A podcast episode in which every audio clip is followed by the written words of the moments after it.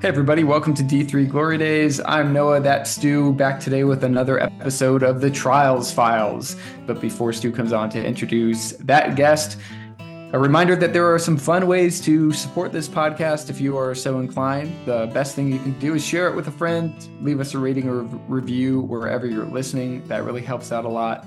We have a link to our Venmo in the show notes down below. You can think of that as our internet tip jar. And we still have some of our winter hats available for sale. You can find those on d3glorydays.com. Also linked in the show notes down below.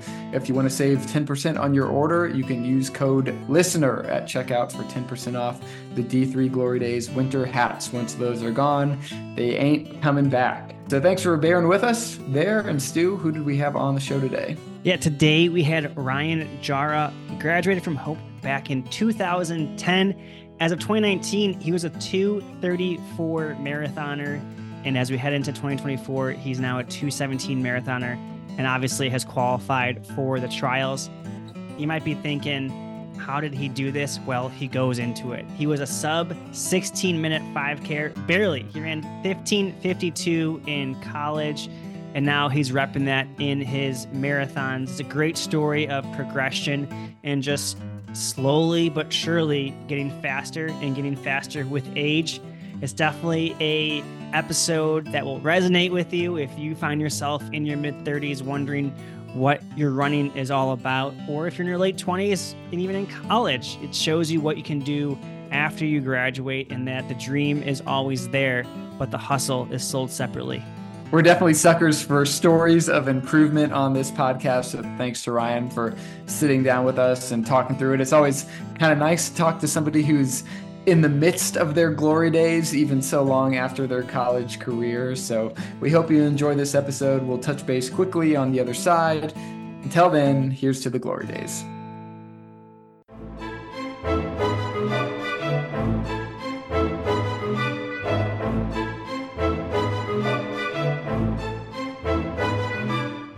All right, welcome back to D3 Glory Days. Continuing on with the D3 Trials files. Forgot to mention that last time with Hallie Clark, a little series we have going on for those who've qualified for the Olympic trials. Today, we're joined by Ryan Jara from Hope College. Back in 2010, he qualified at the McKirdy Micro Marathon back a few months ago and getting ready for Orlando. Ryan, welcome to D3 Glory Days. Yeah, thanks for having me. Yeah, we're looking forward to talking about your journey. You know, we mentioned a little bit confirming your college PRs. You were a 1554 guy, 3252 in the 10K. You dropped a lot of time in the marathon. After qualifying for from the McKirdy Marathon, you see your 1554, your 3252 PBs. Does it hit you that you're Olympic trials qualifier?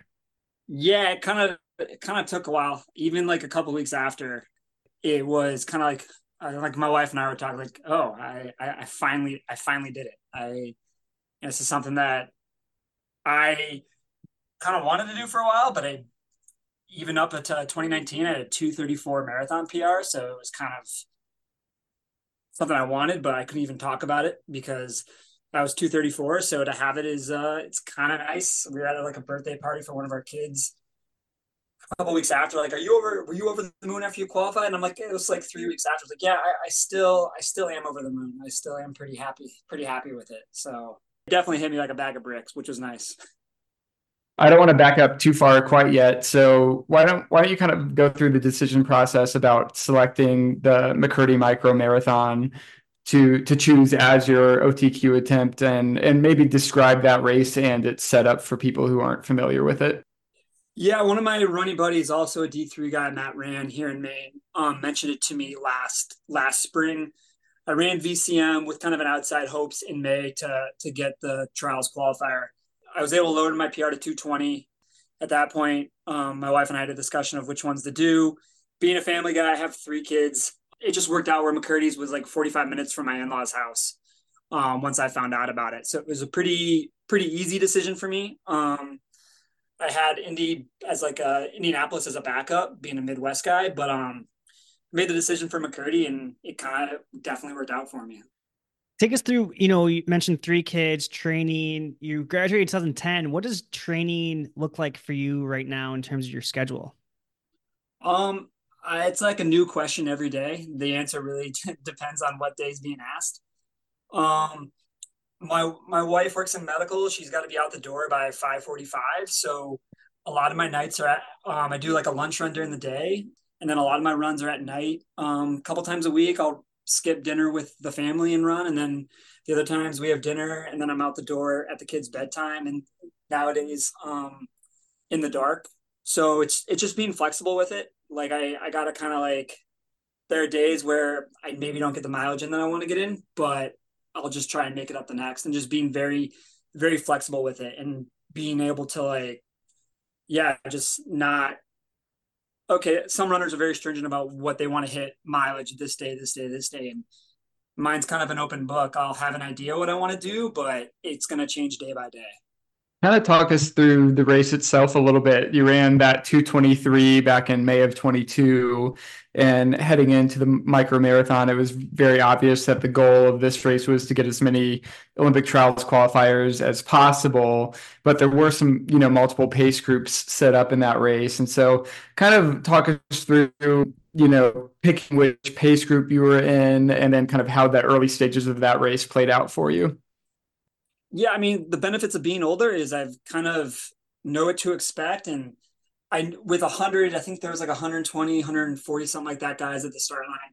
You kind of knew, and, and they told us in a Zoom call the night before that like it was going to be the, the 218 pace, which is the one I wanted to go after. I wanted to be conservative, knowing how I run, knowing the marathon, how it can be a beast. I, you know, there's no sense to try to make up the time early on. So, you know, I was just going to go that 218 and be safe and like not get into your head. And so when we went out in like 524 and 516, just kind of knowing that this pace group's going to be fine. Henry Sterling, the couple of guys that McKirdy had was pacing. I knew it was going to be fine. And we started chopping off mileage. And it was a three mile loop, which is also what I liked about it. I'm doing Vermont City, which was also loop course. I've that's kind of been my last couple um, marathons. I've been on loop courses, which is nice.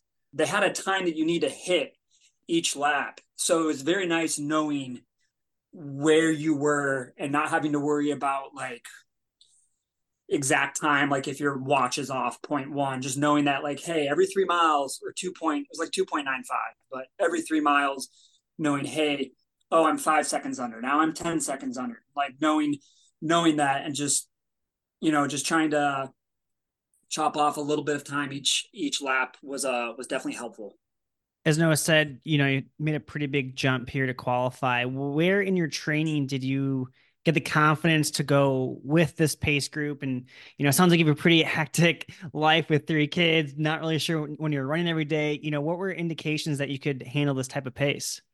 My wife telling me nonstop that I could do it for years. Uh, and then it was kind of slow. Like I was stuck at 234 in 2019. I went to grandma's marathon and thought this is the time I'm finally going to break 230. I'm finally going to do it. And ran a, a very, you know, happy with 236 and was okay with that. And then 2019, I started focusing, knowing I was older, I focused on a lot of shorter, shorter distance stuff, a lot of like one minute, you know, one minute on, one minute off stuff, you know, trying to get faster. And the pandemic hit and I was scheduled to run Boston that year in 2020. And that I finally jumped my uh my road 10k PR by like 90 second PR. I got down to like 32 flat. And at that point I was like, okay, I think this is going to be the year. And then everything hit and with no marathons, I just continued to try and get a faster PR and 2021 hit and I was on a track, just a solo track, was able to get my my 5k to 1509 and just kind of slowly chopped it off. And that kind of gave me the confidence to go, okay, I can I can hang here and going into VCM 2023, um, my PR at that point was 234.02 and seems kind of crazy talking about it, but the goal was like 225.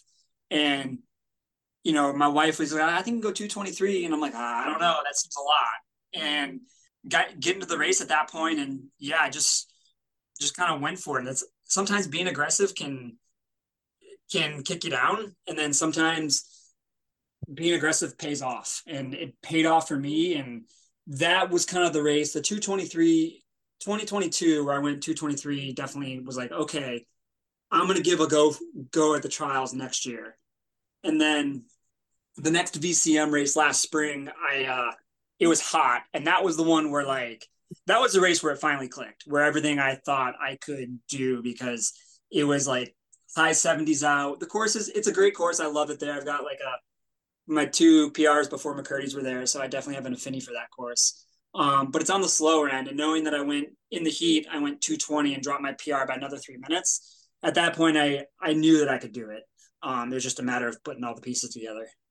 I'm curious how long the OTQ has been kind of a dream of yours, like even if it was a pipe dream back back in the day. Because as a as a 210 grad, you've been through this is the fourth Olympic trial cycle that you kind of could have gone for since you graduated. We have 12, 16, 20, and then this year. So you know, in those other Olympic trial cycles, was it ever something in the back of your head that's like, all right, maybe I could try this, but the timing's not right, or I don't have the infrastructure in place. Like, why was why is the 24 cycle the one where it finally has come together for you? I've finally been able, as my life has gotten busier, I've been able to get more consistent with my running, as oddly as that is, um, or oddly as that sounds. But yeah, I mean, it was a pipe dream, but I would say probably since I started doing the marathons. I mean, started doing marathons in 2011 I was kind of like wanted to do it um, as much as a pipe dream as it was, but I had to uh, lower my time. And, you know, I always wanted to, even like 2015, 2016, you know, I was like, okay, maybe I can do it. Maybe I can get there. And, um, and then that dream started going the other way where like, I don't think so. I'm getting older. Like, there's just no way.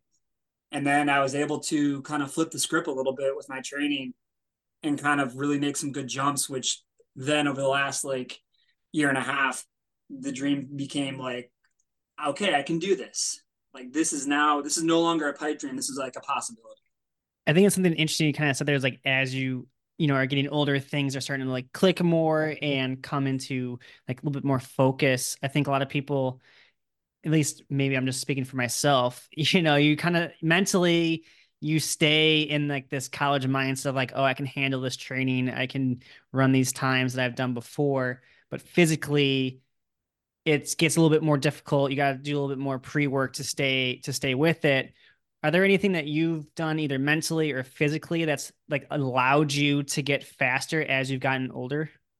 Um no, I and that's the thing. I don't do a lot of like I don't do a lot of pre-work. I I haven't done a lot of that. I think one thing I have done is you know, graduating college and then you know, being in my mid mid to late 20s, I didn't gain a ton of weight, but I gained a little bit of weight. And then we had a kid gained a little bit more weight. My first kid, um, who is now going to be seven. So that was 28, uh, 2017. And then 2018, 2019, I started getting back to what I was in college.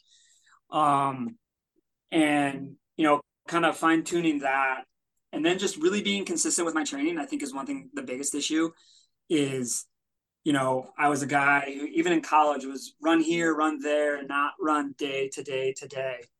And you know going from a five to six week a day runner to now being seven days a week with maybe every month one day off I, you know i was very against that five six seven years ago. Like i'm gonna run five days. I'm good running five days. But at some point if you want something so bad you just got to go after it and at that point it was like the gloves were off and yeah i'm glad i glad i took the gloves off i guess I love I love seeing guys do this like late in their careers. You know, you're 36 years old and looking at the results from McKirdy, you were actually like nine seconds away from one of my teammates. His name is Isaac, and I think you're 15 years older than him. Um, so so what's it like to you know get to the start line and look around and you know you're a, a fully grown like mature adult with a life and kids and like the guy next to you is my teammate Isaac who lives in his van and just graduated college. Like, what, what was the mindset kind of looking around and you know kind of evaluating why you're doing this versus you know why some of the younger guys are doing it? Yeah, I um, it, it was it is funny going there because like when you go pick up McKirdy's it being like a marathon with guys that have to qualify 225 to qualify, it was you know very small, very fast group, and most of the guys were there either with their teammate, a lot of them with their parents. Here I am with my wife, like towing our towing our six year old around, um, and he's like wondering what he can get for like a you know a souvenir or whatever. Um, so it was very interesting to be at the start line. remember talking about it with a guy you had on, Dan Vassallo you know, afterwards at like you know, man, like we look so much younger. I felt so much older than like all the guys at the start line. But I also think like that definitely has helped me because I have so much going on in my in my life that like I can't stress out about running. It's gonna be what it's gonna be. And if I have a bad race, cool. I'm gonna go home and forget about it because I've got I've got eight other things I got going on, which I, I think does does help me. I came into that race wanting to just enjoy it. My wife was like, "Hey, make sure you smile. Make sure you smile." And sometimes when you put so much pressure on yourself, it can be a detriment. And I was there to like, hey, I'm I was so far, I was in a pipe dream mode, you know, four years ago. So now being here, I'm gonna I'm gonna enjoy it. I'm I'm gonna have fun. I'm gonna have fun at every chance I get. Because being 36 years old, I have no idea when the bottom's off. It could drop off any day. So enjoy enjoy every race I get, enjoy every training cycle I get the best I can.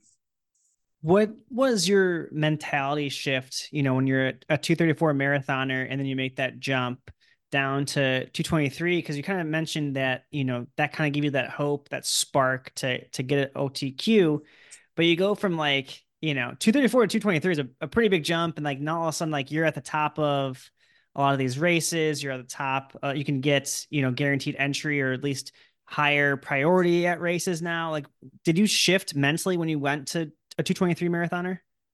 I mean, I think I think a little bit. I think it took it took some time because being like being where I was at to go into two 223, some of these guys, it was like, do I belong here? Like which kind of it was part of my motivation. I kept wanting to prove that I did, even though maybe, hey, you just went 223, you don't have to prove anything. And I kept on wanting to find something to just keep motivating me and keep just keep going.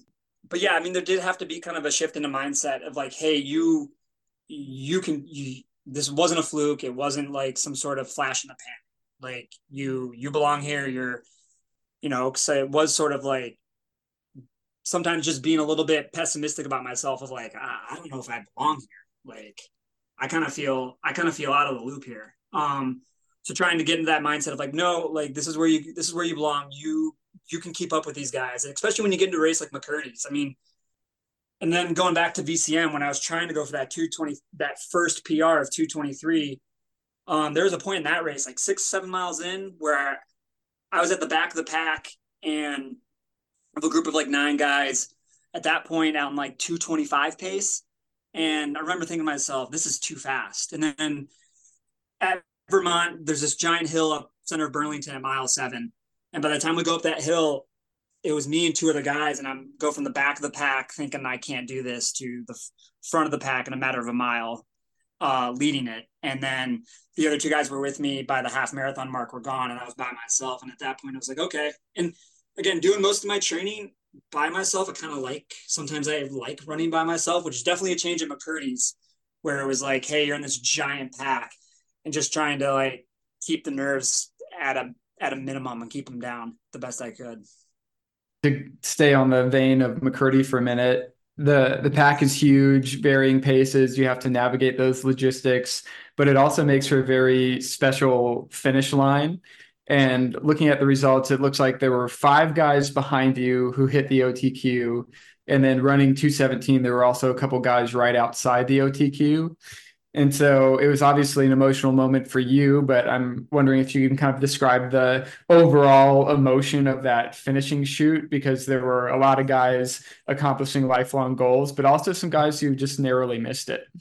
Yeah, I mean, I was so happy for myself at the same time. You couldn't like kind of take in the heartbreak a little bit, especially in the men's race, with it being a three mile loop, you're passing some of the women. So as I was coming around the final time, at that point the women were about to maybe start their final lap and the ones that were were dropping out weren't going to hit it and you could just kind of feel the disappointment. So i mean it's it was a great race. Like i they put on a fantastic product. It was awesome.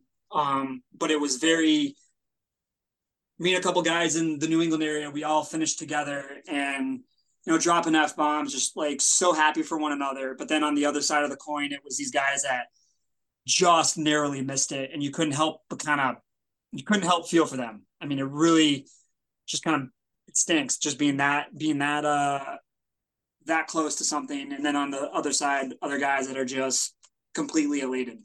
When did you know you had it in the bag? Like or did you ever feel that way looking back on it in hindsight i had in the bag the last lap but and being a guy who likes to say he's pretty relaxed going to races yeah i tensed up that last lap with three miles to go knowing you know looking at my watch i went okay i have 35 seconds in the bank like that's that's a with three miles ago, that's that's that's a decent amount.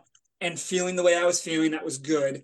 Hey, even if you go 525s here on out, you, are gonna make it. Like on the lap count, like you can afford 525s. And at that point, I was holding like 511s. So, but a group kind of passed me, and at that point, like right with one lap to go, and at that point, it got a little tense.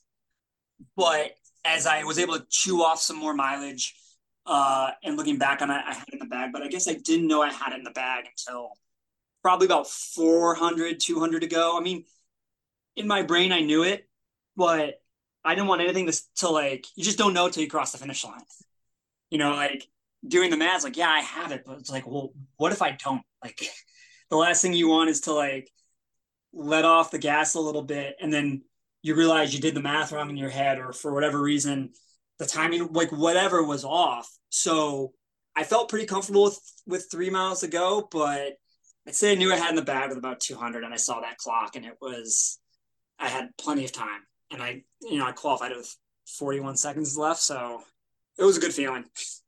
Qualifying for the trials, you know, at an October race is pretty late in the game, and it kind of requires you to finish that race and then pretty pretty quickly switch focus over to the actual trials itself. And so I'm curious how you've handled that transition from celebrating a successful race to then focusing on what will be by far the biggest race of your career and kind of what steps have you taken mentally, physically between October and February to get ready for that? Um, I typically take uh, I typically take like a week off. Uh, but uh, after McKirdy's, I felt pretty beat up, more so than I usually do, and I typically don't feel that beat up after the marathon. Um, I feel like I can train pretty quickly, so I I made a point wanting to like give it my all this cycle. I took two weeks straight off enjoyed myself. Like really just kind of took in everything of like, hey, I this event that I've wanted to qualify for for a while and put in a lot of effort and not just me but like my wife and my family. So I enjoyed I enjoyed thoroughly the 13 days off that I had. And then it was back to the grind. Um and I like even today I mean I feel good. I think those 2 weeks off has really helped me cuz I going into McKirdy's there were times where like okay yeah i, I kind of feel 36 years old i feel i feel a little beat up here i feel a little tired but with those two weeks off and so far with this cycle with four weeks left you know my body feels a lot better than it did with four weeks off going into McKirdy's, which is which is good so i think those two weeks off helped me a, a lot and i think the marathon to me to me it beats up more the men the mentally it beats you up with all the mileage you're doing and everything so, so that mental break, I think, was also really, really important. How are you viewing the trials? Are you viewing this as a victory lap? Are you viewing this as let's see how fast I can go? You know, what are you? How are you holding the trials in your palm right now? Definitely both. Celebrate it, enjoy it. Like, let's have fun. Like, I wanna, I wanna like kind of embrace everything I can about it. At the same time, my college coach is coming down. I have I have like seven of my college buddies coming down. So these are guys that are like they're gonna have fun and they're gonna enjoy it, but they're also flying to come watch me race. So let's make sure I get a good cycle in. So weather depending, you know, it's the big the big issue with with Florida. Um, weather pending. Uh yeah, like I would love to try to touch that, you know, two seven love to PR again. I mean, I would love to PR again. We'll see whether weather pending. We'll see, but I I want to definitely run really really well, but also have a good time and enjoy myself. So kind of trying to trying to navigate both of those as much as I can. You mentioned your college coach and teammates. That's probably a good segue to. Oh, it's probably a good segue to take you back in time a little bit. And so on this podcast, we like to first kind of figure out why you ended up at the college or university you ended up at. And so if you can kind of take us back into, you know, Ryan selecting colleges and tell us a little bit about how you ended up at Hope. Yeah, I knew I wanted to run in college once I started running when I was younger. I was a like every runner, I was a soccer player. Uh, and then I you know started running and realized I'm okay. This is enjoyable and decent at it. And at that point, I wasn't good enough in high school. wasn't good enough to like run run D one. But uh, I knew I wanted to go to a smaller school, which Hope College. I grew up on the east side of Michigan. Hope College is on the west side. So Mark Northuis, the coach at the time, now still the coach, uh, came and saw our state meet and kind of just like sold my parents over, sold me over uh, he's been kind of a huge instrument into where I'm at today. Uh, like I owe a lot to him. So, uh, but at that point, I just knew that's where I wanted to go, and that's where I wanted to run. With Hope, I'm blanking on how successful they were in the early 2000s, but did that have any, you know, indication? I know Calvin's a massive rival, winning. You know, their streak is insane. You know, did that with where their performance was at? Was that any any guiding factor of where you wanted to go? Yeah, I think so. I'm a really, really competitive individual. Like, like, like a lot of like a lot of guys at, at this stage, I'm very competitive. So, yeah, I mean, choosing Hope. There's I was down to like Hope and a couple other like schools in the area, like Alma, Albion, and Hope was the better of the three, which I think also kind of swayed me a little bit. You know, they definitely weren't they weren't great by any stretch. The women's program now is is very, very good. Kind of annual going they go to nationals annually. Um but uh yeah i definitely wanted to go to a school that was was uh at least decent to some extent. So that that definitely had some sort of swaying power in me for sure. I guess this kind of goes into past college but what kept you going and what kept that fight after you know you, you obviously had a, a solid career at hope but you weren't leaving an All American, you weren't leaving a national champion or anything like that. What kept you going? Something to do. That's what I think it's it started off with. I think like you leave college, and I went to. I was born in Denver, born in Colorado, so I went out to work there for a year um, before coming back back east, and yeah, it was like something to do, something to keep me busy, and I ran a half marathon, probably maybe not the smartest decision, but I ran a half marathon October after I graduated, so six months after I graduated, and went 113. I was like, whoa, okay, that was way better than I expected. And I think that kind of was the first little like step to like continue running um and kind of move forward. Uh then I was just kind of stuck at that 113 mark for for a long time and you know, plowed through plowed through as much as I could when you were kind of you know stuck in that plateau and you know you mentioned that you were pretty content for a lot of the time running five days a week was there you know a period of time where you were just like you know what? Maybe i'm a 110 113 half marathoner and that's perfectly fine. Or was there always this voice in the back of your head that says you know i've got a lot more to give than this yeah i mentioned a little bit earlier i like i started going that way. I definitely started going to the point where, yeah, I think maybe I'm just a 234 guy. I think I'm just a 113 half guy. I think that's just, I'm just a high 15 5K guy, and I'm okay with it. And, you know, you've part of again where I'm at, I've talked about her a lot. My wife, Claire, we met in college, we met in college at Hope.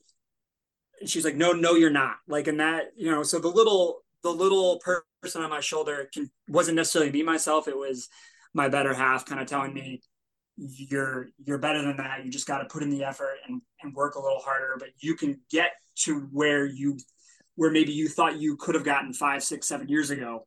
But yeah, as I got older in my late twenties, I started definitely going, ah, maybe I'm just a two, three, four, and I'm happy with that. I'm very content with that. I I like to run. It it's a stress reliever for me. Like I'm not necessarily doing this because I'm good at it. I'm doing it because I like it, and I'm very happy with where I'm at. Is your wife a runner or was she in college? She was a year younger than I was. But uh, with with three kids now, she she's takes a backseat of the running, but she's starting to run a little bit more now. But uh, yeah, she definitely, which helps because she knows what it takes and having that. We used to, again pre kids, we would go on runs together all the time, hikes, runs, whatever you name it. And obviously, kids now, the one time a year where family watches the kids when we get to go on a run together, we'll take that opportunity as quickly as we can. I don't really care if she's a runner. I was going to ask if she was a motivational speaker. Oh yeah, probably for me. She she definitely you know, she would never say that she is a motivational speaker, but oh, for me, she is for sure. Because she's kind of like low key the hero of this story. Like I feel like without her, like you would have kind of let yourself quit a while ago. There's a, I think there's a decent likelihood of that. Like I mean, there are times I have to tell her like, no, you're you're crazy. I am not that fast. Like, oh, I think you can go 223. No, I think you're crazy. And then and that was the lead up to VCM in 2022. It was like, you, I think you should shoot, don't shoot for 225, shoot for 223. You're crazy. And then I went 223 and like, like most good wives, she was right. So I proved her right once again. She's got uh, speed goggles on. She's trying to turn you into turn you into the Olympic trials qualifier. So yeah, and that's again goes to show like you guys asked like where's my head at going to the trials. I I definitely want to enjoy it because I not only have I kind of tried really hard, but but so has she. So it's you know it's something that like let's let's have a good time. Let's enjoy it a little bit. Are you writing your own training, or do you have a coach? Uh, me and my dumb brain has been has been my coach ever since ever since I graduated. Uh, yeah, I don't think I've I'm trying to make sure. Yeah, I've never had a coach. I guess that's interesting and maybe a rarity for those maybe that have qualified. I feel like sometimes when you coach yourself, you can talk yourself out of doing harder workouts. Seems like the New England area, you know, maybe guys are a little bit grinders than the Midwest, but how do you keep yourself motivated and to do the training that you come up with in your head? Uh, yeah, it's a good question. Um, it's I think you, you mentioned it. It's grinding.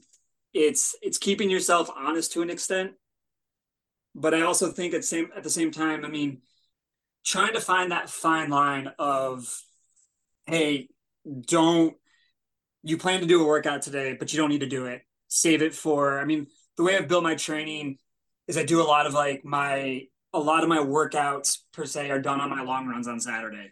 So there are definitely middle week where I do my speed where like I just don't feel it. I don't have it today. And instead of trying to do a workout and it not going well, maybe getting down on myself, just gonna go out for a regular run, man. Just go, go get, go get the mileage in. That's what matters. And let's do the hard stuff. Make sure my body's ready on a Saturday, and trying, but trying to find that fine line of. And I definitely like when my twenties.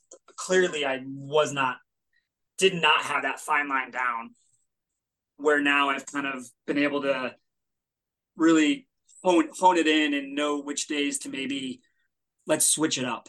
And I think like sometimes when you have a coach, it's I'm gonna follow these days.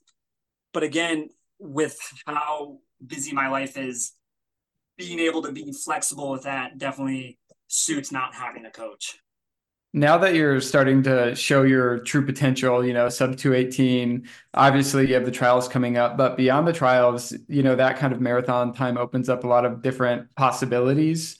So what what in the sport are you looking forward to now that you can approach it with that that mindset of like you're a guy who belongs in just about any elite field? Uh, the one monkey I have is I've done Boston twice, and I've uh, have yet to break I think 244. So after this, I'm going to take a break uh, for the next six months, focus on kind of speed stuff, just lower the mileage a little bit. Uh, but I, I, kind of that's a monkey that I wanna I wanna go after because uh, it's like you know very humbling experience when I think I'm a 233 guy, 234, and then do Boston twice and get my butt kicked each time. So there there's that and yeah, just kind of get back to enjoying that. I love doing um there's a couple relay races in the New England area I've done. So try to do a couple of those again. Those are always fun. The team stuff is great. The team the team relay races uh, are just I find to be a ton of fun. And Maine's got Maine's got a good one called Des. It's an overnight relay race, um, which I like doing, and I've done it now twice, and love to do it a third time and enjoy it enjoy it again. When does Masters eligibility kick in? Thirty nine or forty? 40, 40. Okay, so you have you have a few years until you can start doing some master stuff. Yeah, I've got I've got a few years. I got a few years for that. We'll let the body heal for the last, the the pain that I've put it through the last uh, eighteen months for a little bit before I can before getting getting back on the saddle, so to speak. Does that excite you? Kind of doing like the Masters circuit, or trying to get in like be a Masters at NYC or Boston or anything like that? If you can keep fitness and f- keep health and everything. Yeah, so 36. I think I'd probably start thinking about that at like 38, maybe 39, because yeah. as I mentioned earlier, again, part of me is just kind of going, okay, when when is the bottom going to drop off again, and am I going to go kind of back or so? Once I get to like 38, 39, yeah, my Boston is a Masters. Done so many. I've done 13 marathons, so I definitely oh, wow. focusing on like, yeah, I've done 13 now, 13, and so focusing on some of the shorter stuff. I and you know some of the local Maine's got a great running community, fantastic running community. It's a great community to be a part of. So trying to focus on some of those races over the next couple years, um, and enjoy being a dad with my kids. I've not that I've missed things with my kids, but like I like to golf. I want to take my kid golfing, things like that. You know, just enjoy. Not and I could before, but having that kind of over the last couple years on the shoulder, of like, hey, you've got got to put in these miles, got to put in these work. So being able to kind of not have that over my shoulder a little bit and being able to focus on some other things at the house would be is going to be kind of nice. Stu, I kind of feel like we're like speaking to your future here. We need to get you out to do a training camp with Ryan. Me? Yeah, I feel I feel like this is you in the future. Yeah, I'm coming. I'm coming. I'm getting back into my training. I'm not nearly near you, but I kind of hope that I can make some big jumps in the future. Well, it's it's kind of why I, if you know me Maine, I'm very kind of quiet, keep to myself, and so trying to be a little bit more outspoken here because uh, I just trying to like if I can motivate anybody, sure, great. Um, fantastic. Put in the work, put in the training. You never know what's going to happen. like you just you never know. Well, I think it's such like an interesting story because you leave college, you know, barely breaking six, 16 minutes. You go years without even breaking 230. And now, you know, obviously the oldest you've ever been as as you are, you know, you're a 217 marathoner, you're an OTQ. I think it just the Lost Boys keeping the dream alive is so apparent here. Like if you just keep putting the miles, keep stacking the days, like it, it's gonna eventually pay off for you, no matter what your goals are. Yeah, I, especially when it comes to like the marathon, you learn so much with training. You everybody's body is different. Like there are guys who can't handle the mileage but can do cross training and kill it. Like my wife was, a, she's huge in cross training. It really helps her, makes her go faster. I can't stand the elliptical or the bike. I, I just can't. I cannot cannot stand it. So just trying to figure out what makes you tick and what works for you is, and sometimes it takes 15 years to, to figure it out. Um, but I remember we moved to Maine in 2015. And at that point I hadn't broken 16 on the road. And it took me like all like summer long and finally one race, 1557. I was so happy, like utterly thrilled. And then going being here now and going, whoa, like and I was seeing how thrilled I was about that. It's just, it's definitely uh, kind of a hit you in the face a little bit sometimes. Do you consider yourself to be kind of a lifer? Like you'll always train and race to some extent? Oh yeah, my wife probably wants me to say no, but I think over the last like 18 months, we figured out that I just, I do it. They say do what makes you happy. And I love, yeah, I love to run. Um, my my oldest kid, six and a half, he'll go, he'll ride his bike with me in in the in town here, and that's a way I can spend time with my kids is riding bikes, and I'll run or I'll bike with them. So yeah, just I love to be active. That I've always been that way. I cannot just sit down and not do anything. I've got to be, whether it be a Notre Dame football game. All my buddies will tell you I don't sit for those things. I'm just constantly moving, constantly active, like moving around. Cross training. Uh, kind of who I am. What's your mileage at? We did we kind of glanced over that. You sounds like you're doing like lunch runs, dinner runs. Like what's but what's it at like total wise? Uh, I was at 113 this week. Um, Jesus. Yeah, yeah. I uh, I've been able to kind of bump to that. I probably was before. You know, it's Strava's a good thing. I think at least someone for me knowing how much I'm doing when, what might work, and having that like ability to kind of go back and figure things out so I have like no idea what I was doing back in 2017, 18. I definitely don't think I was going above 70 consistently. So I've taken the last couple of years to get to 100, and each cycle I kind of push the envelope a little bit more. Um, before my cycle was probably down when I first started getting the PR down to 223, I think I had just barely touched 100 a couple times. And so the last couple cycles, I've pushed it further and further. Uh, and just trying to baby it because the last thing I want to do is get hurt, but babying it the best I can and just playing with kind of at this point, just tinkering it a little bit. Are you doing the Cam Levins style where like you're doing three day, three runs a day of just like six miles just to get the miles in? Uh, sometimes like again with the kids, sometimes that that happens. It's like, you know, we went our family went camping this summer and it was like, okay, gonna run here, gonna run there. I'm gonna we're going on a family bike ride. Then I'm gonna run back to the back, back to the campground. So yeah, just get in. Yeah, sometimes get in the miles the best I the best I can. I'm kind of a with my training. I'm kind of three weeks up, one week down, three weeks up, one week down. I'm kind of just like picturing you running around Maine, like getting groceries, because like that's the only time you can like run, like just like running around with like a bag of groceries, because like you have some free time then.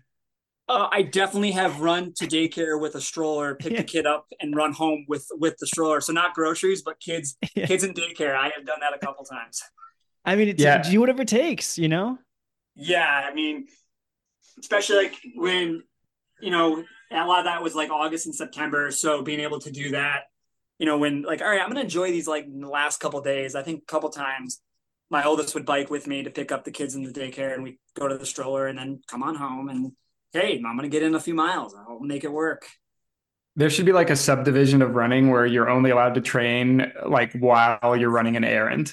Like you can't just go out for a run. It has to be like you're going to pick up the car from the auto shop or something. Yeah, I, I think you'd be the like you'd be the champion. Well, you, you know you're old when when you see like Guinness World Records guys breaking like stroll runs, and you're like going, "Oh, I wonder how fast I could do that in." Because I do a couple here and there. You start, you know, like that's when you know, like, okay, I'm I'm at the point now. I definitely have kids. I'm definitely getting older because I'm starting to think if I what's how close to the record could I get pushing pushing a kid in a stroller. Are you in a big town in Maine, or where in Maine are you? Um, we live right outside Portland. Um, so we live in like a smaller town, but only 15 minutes away. So pretty pretty close nearby. But we've got a couple nice like trails. So I know a couple like trail runners in town, and I'm kind of known as the the weird guy running that like seven eight o'clock at night. I was gonna like, say, I'm sure they know you as like the runner guy now, just like all over the place in town. If it's a small town. Yeah, I there was.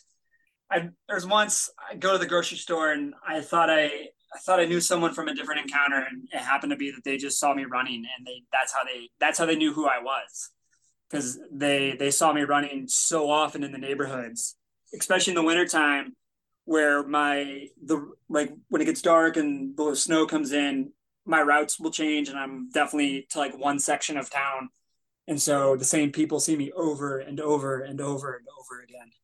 What's the town's reception of you qualifying? there hasn't been too much. I mean, the couple people that we know in town, pretty pretty happy, pretty like pretty happy for me. I mean, I think there's like if as great as this is, if you're not a huge runner, I think some people hear the trials and it's it kind of might go over the head a little bit. Um, but then when you kind of break it down, it's like, oh, whoa, okay. Yeah. I think we'll let you sign off by kind of imagining that you're talking to a, a, current college kid we have a lot of you know current college athletes who listen to this podcast and they're the fifth or sixth guy on their team. They're kind of wondering if there's a path to running after college for them and if it's worth pursuing to them. What, what would you say to somebody who asked you for advice? Man there's definitely a path. There's absolutely a path for you. I was the seventh guy on the team throughout the year and move up to like fifth there there's a path. Keep working at it. Like if you love it keep running keep having fun. You know play around with your workouts try to figure out what works for you.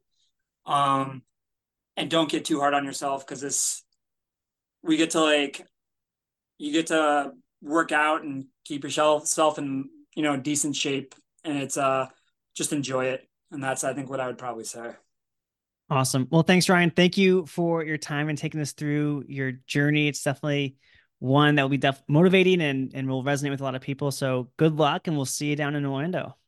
Thanks, guys. You guys have a good day. Appreciate it.